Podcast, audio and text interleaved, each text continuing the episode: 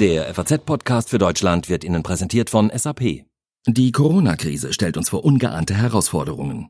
Hamsterkäufe und leere Regale sorgen für Unsicherheit. Damit Lieferketten lückenlos bleiben, bietet SAP einen offenen und kostenlosen Zugang zu SAP Ariba Discovery. So kann jeder Käufer seinen Einkaufsbedarf posten und jeder Lieferant darauf reagieren. Mehr unter sap.de.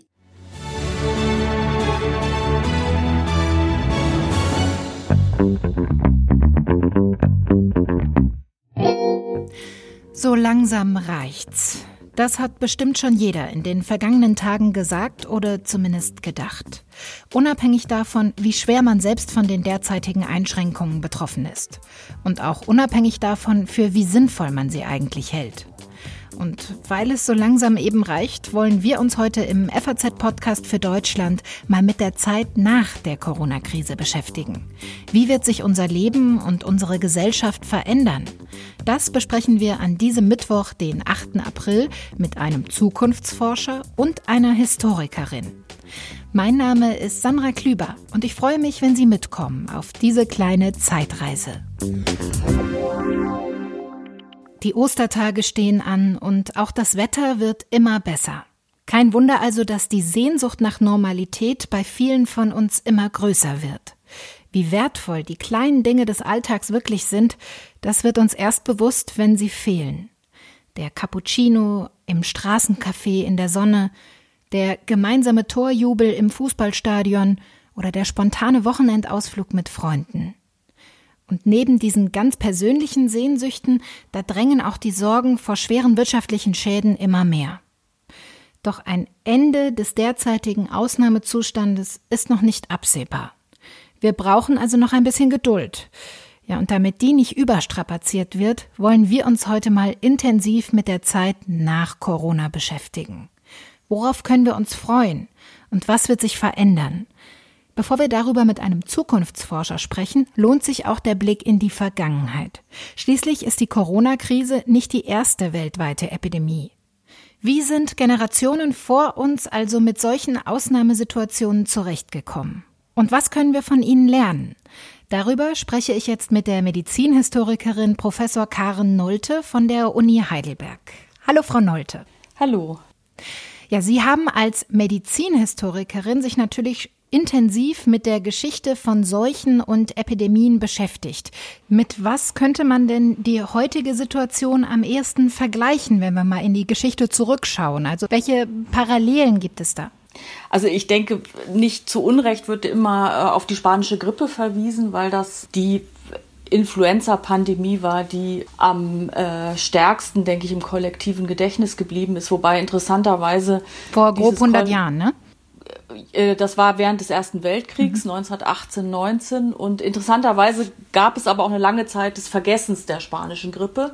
Also erst durch die Bedrohung äh, durch Pandemien im äh, 20. Jahrhundert äh, wurde die Erinnerung an die spanische Grippe wieder aufgefrischt. Also das kann man zum Beispiel tatsächlich auch sehen, dass eigentlich die meisten Publikationen zur Geschichte der Pandemien immer dann äh, angestoßen werden, wenn wieder aktuell eine Bedrohung durch eine Pandemie äh, gesellschaftlich verarbeitet werden muss. Also das ist ganz interessant. Und die spanische Grippe ist natürlich der heutigen Situation deshalb ähnlich, weil das eine sozusagen unbekannte, ähm, sich epidemisch und dann pandemisch ausbreitende Bedrohung war. Die spanische Grippe kam ja aus äh, den USA, Kansas. Also sie heißt nur spanische Grippe, weil ähm, Spanien das einzige Land war im Ersten Weltkrieg, was keine sozusagen Beschränkung der Pressefreiheit hatte und deshalb Spanien als erstes über die spanische Grippe berichtet hat. Und ähm, über die quasi Truppenbewegungen, aber auch über Handelsbeziehungen und Warenverkehr wurde dann die spanische Grippe sehr schnell verbreitet in Europa und auch über die ganze Welt. Und das ist eben, ähm, denke ich, von daher mit, mit der heutigen Situation sehr vergleichbar. Sehen Sie denn da auch Parallelen im Umgang mit der Epidemie? Also es gibt Parallelen, es gibt aber auch starke Unterschiede. Also Unterschiede geprägt durch die Kriegssituation. Also in Deutschland war man bestrebt, möglichst wenig Restriktionen zu erlassen, um die Bevölkerung nicht noch zusätzlich zu der Kriegssituation zu beunruhigen und dadurch Unruhen auszulösen. Also zum Beispiel in der Schweiz hat man äh, große Veranstaltungen verboten und auch äh, Sperrstunden eingerichtet. Das hat man in Deutschland nicht gemacht, ähm, eben aus kriegsbedingten Gründen. Was man in Deutschland dann irgendwann gemacht hat, war im Oktober 1918 die Schulen zu schließen für vier mhm. Wochen. Das heißt, wir können auch tatsächlich konkrete Rückschlüsse aus der Geschichte ziehen, was auch heutige Maßnahmen vielleicht angeht. Also gerade der Shutdown bei uns jetzt in Deutschland führt ja gerade vermehrt in letzter Zeit zu vielen Diskussionen, wie verhältnismäßig diese Maßnahme ist. Also ich denke, ganz interessant ist tatsächlich für die heutige Situ Situation und auch die jetzt ganz aktuelle Diskussion äh, um die Lockerung von äh, diesen Shutdown-Maßnahmen ist der Umgang mit der asiatischen Grippe 1957. Also da hat man sich äh, eigentlich sehr zurückgehalten mit solchen Maßnahmen. Also man hat irgendwann, als die, der Krankenstand so äh, hoch war in den Schulen, hat man auch die Schulen geschlossen aber äh, man hat die Wirtschaft hat man jetzt nicht eingegriffen. Und interessanterweise war es äh, so wohl, dass also es gibt so eine kleine Studie äh, eines Wissenschaftlers über Niedersachsen, äh, da hat man dann festgestellt, dass irgendwann äh, die Situation so war in der Wirtschaft, dass ein Viertel der Belegschaft äh, in den Betrieben in Niedersachsen durchschnittlich erkrankt war und deshalb ähm, es dann auch äh, starke wirtschaftliche Folgen gab, weil ähm, sozusagen die Produktion stockte. Und ich fand das ganz interessant, dass diese wirtschaftlichen Folgen 1957 äh, daher kamen, dass äh, eben doch viele Menschen erkrankten und man vielleicht äh, davon ausgehen kann, dass die wirtschaftlichen Folgen ähnlich äh, ja, äh, ausgeprägt waren wie heute die wirtschaftlichen Folgen durch diesen Shutdown. Das finde ich ganz interessant in der heutigen Diskussion zu sagen. Also wenn man nichts macht, gibt es letztendlich auch starke wirtschaftliche Folgen durch einen ganz hohen Krankenstand. Würden Sie sagen, dass wir in unserer globalisierten und digitalen Welt heute einer solchen globalen Epidemie besser gewachsen sind als früher oder ist es vielleicht sogar ein Nachteil? Äh, ja, das ist immer schwer zu beurteilen.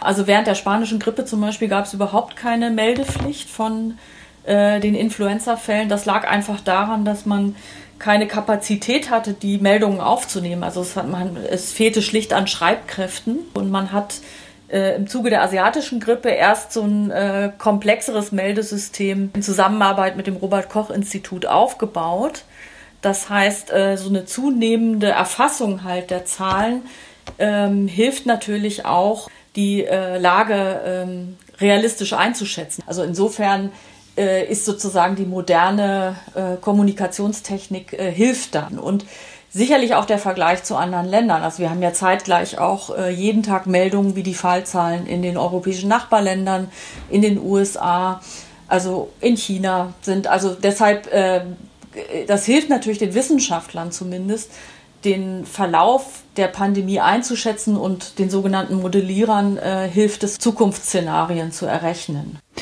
Was können wir denn aus der Geschichte für unsere jetzige Situation lernen? Äh, ja, also ich denke, man kann verschiedene Dinge lernen. Also ähm, ich denke, eine Sache haben wir ja schon besprochen, dass die Frage halt der wirtschaftlichen Folgen einer Pandemie ähm, dass äh, man leider akzeptieren muss, dass solche Pandemien äh, wirtschaftliche Folgen haben. Jetzt ähm, ganz gleichgültig, wie äh, die Politik reagiert auf die Pandemie, ob sie nun äh, sozusagen einen Shutdown beschließt oder ob sie das äh, Geschehen weiter laufen lässt und es dann sozusagen durch äh, massive Krankheitszahlen so wirtschaftliche Folgen gibt. Und das Zweite ist, glaube ich, was man vielleicht lernen könnte, weil wir, glaube ich, zu einer Generation gehören, die sich gar nicht mehr vorstellen konnte, dass sie mit, mit solchen so massiven, so einer massiven Pandemie ähm, konfrontiert werden. Man könnte daraus lernen, dass man äh, künftig, äh, also wenn sowas nochmal auftritt, dass man ähm, das durchaus ernst nimmt. Und ich denke, was man auch lernen kann, ist, dass man sich darauf vorbereitet. Also das ist ja, glaube ich, jetzt auch ähm, in den Medien äh, wird das ja auch diskutiert, also inwieweit es äh, sinnvoll ist, äh, sich auf die, auf solche Pandemien vorzubereiten. Da gab es ja sozusagen den Pandemieplan und der jetzt nicht äh, in der Form umgesetzt wurde, wie er vorgeschlagen wurde. Und natürlich bezüglich des Gesundheitssystems ist es natürlich auch wichtig, dass das Gesundheitssystem auf solche Pandemien vorbereitet wird. Welchen Fehler, den vielleicht Generationen vor uns gemacht haben im Umgang mit Epidemien, sollten wir denn jetzt dringend vermeiden? Also es ist immer ganz schwer zu sagen. Also ich finde zum Beispiel, also ich bin Pflegehistorikerin und äh, habe mich jetzt auch schon vor der Corona-Epidemie mit der Geschichte des Pflegenotstands beschäftigt und das ist etwas, was äh, uns eigentlich seit der Nachkriegszeit begleitet mit immer wiederkehrenden Krisen.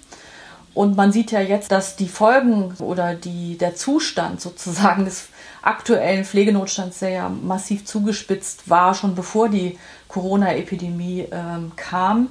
Ich denke, eine Folge der äh, Corona-Epidemie wird hoffentlich sein, dass man äh, darauf äh, ein Augenmerk äh, legt, dass man die Situation der Pflege verändern muss, also verbessern muss. Und ähm, hofft man eben, dass nachdem die Pandemie vorbei ist, dass dann nicht sozusagen alle guten Vorsätze wieder hinten angestellt werden. Abschließend die Frage an Sie, ähm, welchen Rat hätten denn wohl Generationen vor uns, die eine solche oder eine ähnliche Epidemie durchgestanden haben an uns? Ganz viele Menschen haben ja gerade große Ängste und Sorgen. Welchen Rat oder welchen Tipp würde uns wohl jemand geben, der das Ganze schon mal in der Art durchgemacht hat? Ähm, sicherlich würden ältere, ältere Generationen sagen, dass äh, die heutige Situation noch relativ komfortabel ist, aber das ist jetzt wirklich eine Mutmaßung. Die Erfahrung meiner, meiner, also meiner Elterngeneration ist ja, dass sie sich überhaupt nicht mehr erinnern können hm. an frühere Pandemien. Das, dann wäre ja die Konsequenz, dass man es alles nicht so ernst nehmen soll. Aber ich denke, das hat einfach was mit einem, äh, erstmal mit einem anderen Umgang zu tun, äh, mit diesen früheren Pandemien, aber auch mit der Eigenschaft des Menschen äh, zu vergessen, also schreckliche Dinge zu vergessen und zu verdrängen. Also dazu gibt es in der Forschung auch eine These, dass dieses Wissen um Pandemien halt immer verschüttet wird und erst wieder reaktiviert wird, wenn eine neue Pandemie kommt dann fängt wieder eine Forschung an, wo die dann sozusagen dieses Verschüttete freilegt. Es scheint jetzt nichts zu sein, was äh, dauerhaft im kollektiven Gedächtnis bleibt, weil der Mensch doch und vielleicht dann auch Gesellschaften dazu neigen, so etwas zu verdrängen. Vielen Dank, Frau Nolte, für das spannende Gespräch. Danke.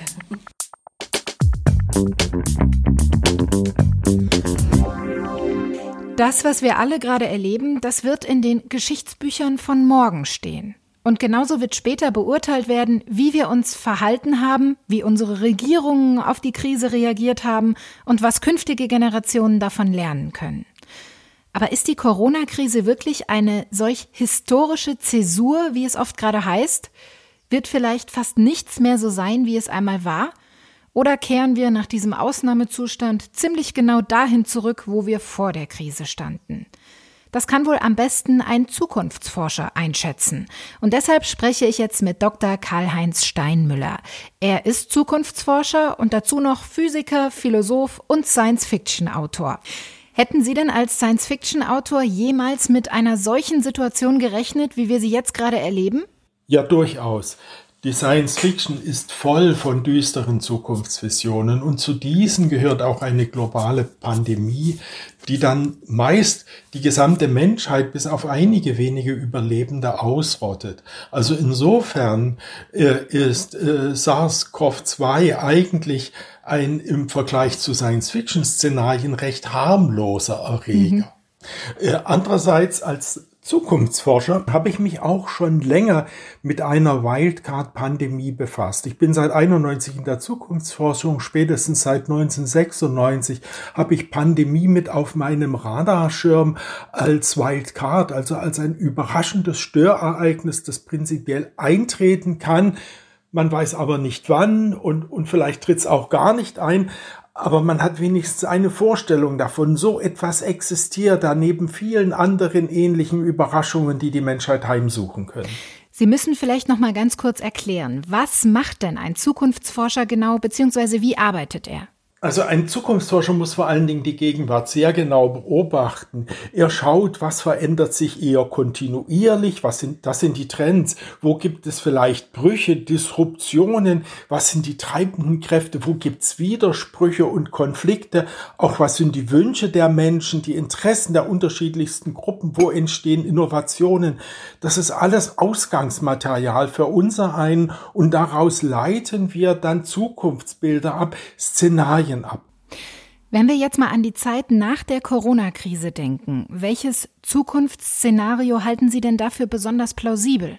Also ich habe drei Szenarien dafür äh, in meinem Portfolio und vielleicht gehe ich dir mal einfach durch. Das erste wäre das Szenario D wie Depression, drei bis fünf Jahre Wirtschaftskrise, hohe Arbeitslosigkeit, mhm. eine Austeritätspolitik der Sparsamkeit und mit Einschränkungen ich halte das für nicht das Wahrscheinlichste, das aber es ist möglich. Und es ist auch gar nicht so sehr ein deutsches Szenario, denn wir selbst äh, ja, beweisen uns doch als relativ widerstandsfähig in dieser Krise. Das Szenario 2 würde ich Szenario RE nennen. RE wie Rezession und Erholung. Mhm. Irgendwann, ich vermute doch erst Herbst, Ende des Jahres, wird die Epidemie abebben und dann läuft die Wirtschaft allmählich wieder hoch, richtig hoch. Also jetzt gibt's mit Sicherheit ein paar Lockerungen in den nächsten Wochen und Monaten, aber der richtige Einsetzen ist dann erst nach dem Sommer zu erwarten. Und nächstes Jahr besteht dann ein enormer Nachholbedarf. Äh, was Konsumgüter betrifft, natürlich auch im Export, was Reisen betrifft und, und ähnliche Dinge. Alles das, was wir uns im Moment verkneifen müssen. Und das dritte Szenario, wäre das dann so der beste Fall? Ja, das könnte man so nennen. Ich nenne das S oder SU, Szenario Strukturwandel mit einem Schuss Utopie, dass man nach der Krise doch etwas anders investiert als vor der Krise. Also nicht nur das, was man hat, genauso wieder aufbauen will, sondern dass man sich überlegt, wir investieren stärker gezielt in Digitalisierung, insbesondere im Gesundheitswesen auch, in gute Infra Infrastrukturen, in die Schulen, äh, überhaupt in widerstandsfähige, resiliente Strukturen, die, die etwas stärker sind und nicht durch einen Schock schnell ja umgeworfen werden. Sie lassen sich wahrscheinlich nicht darauf festnageln, welches dieser Szenarien Sie für am wahrscheinlichsten halten, oder? Naja, ich, also ich halte so eine Mischung zwischen Szenario RE und Szenario SU am wahrscheinlichsten. Das heißt Rezession und Erholung und mit ein bisschen Strukturwandel, der dann auch in eine günstige Richtung verläuft. Also insofern blicke ich mit moderatem Optimismus in die Zukunft. Na, damit können wir doch arbeiten. Wie sehr wird sich denn das Leben jedes Einzelnen durch die Corona-Pandemie verändern? Also das hängt natürlich sehr davon ab, wie lange die Krise in der Art, wie wir sie jetzt noch erleben, anhält oder auch davon ab, ob es vielleicht dann im Herbst eine zweite Welle von Corona-Infektionen gibt. Aber wenn wir das mal weglassen, lässt sich doch einiges vorhersagen. Aber das sind die banalen Dinge natürlich. Also es ist nicht schwer, sich vorzustellen, dass es in neun Monaten einen kleinen Geburtenboom gibt und vielleicht schon im Herbst mehr Scheidungen, weil sich die Leute zerstritten haben. Relativ sicher ist, dass der Alltag doch noch einen Digitalisierungsschub erleiden wird. Das heißt, dass wir doch in einem höheren Maße all diese neuen Technologien nutzen. Also und wenn es Videokonferenzen und ähnliches ist, durchaus auch im privaten Bereich, das Homeoffice sehr viel normaler wird, auch in äh, Branchen, in denen man früher nicht daran gedacht hat. Dass nichts mehr so sein wird, wie es einmal war. Das hört man ja im Moment überall. Würden Sie das als Zukunftsforscher unterschreiben? Nein. Also ich neige nicht zu großen Worten und ich habe das nach 9-11, also nach dem 11. September erlebt, als alle gesagt haben, der 11. September wird die ganze Welt grundlegend ändern. Äh, er hat einiges geändert, aber nicht ganz so grundlegend. Mhm. Also generell kann man vielleicht sagen, dass Krisen Trends verstärken. Das kann im Positiven sein, wie Digitalisierung oder dass wir jetzt eine flexible und, und dynamische Verwaltung erleben. Hätte ich nie gedacht. Oder auch im Negativen, dass wir mehr soziale Spaltung bekommen. Aber sehr wahrscheinlich, und, und da ziehe ich eine Parallele zum 11. September, wird sich jetzt der Stellenwert der Gesundheit und unserer Gesellschaft insgesamt erhöhen. Das heißt, seit dem 11. September haben wir ja umfassende Sicherheitsmaßnahmen an den Flughäfen. Wir dürfen keine genau. Flüssigkeiten mehr mit an Bord nehmen. Das ist heute völlige Normalität, was vor so dem 11. Es. September allerdings undenkbar war. Was könnte sich denn da im Gesundheitsbereich verändern nach der Corona-Pandemie? Genau, genau genau an solche Dinge denke ich. Also, dass es vielleicht so eine Art Erreger-Checkpoints im öffentlichen Raum gibt. Also in meinen, manchen asiatischen Airports wird es uns ja vorgemacht, dass dann tatsächlich jeder Passagier äh, eine Temperaturmessung bekommt. Man läuft da äh, durch äh, sozusagen einen, einen Korridor, eine Videokamera, nimmt dann die Hauttemperatur auf, lässt sich ja ganz einfach messen. Solche Dinge. Aber es kann noch weitergehen, dass äh, das eben nicht nur im öffentlichen Raum ist, sondern auch im privaten Raum.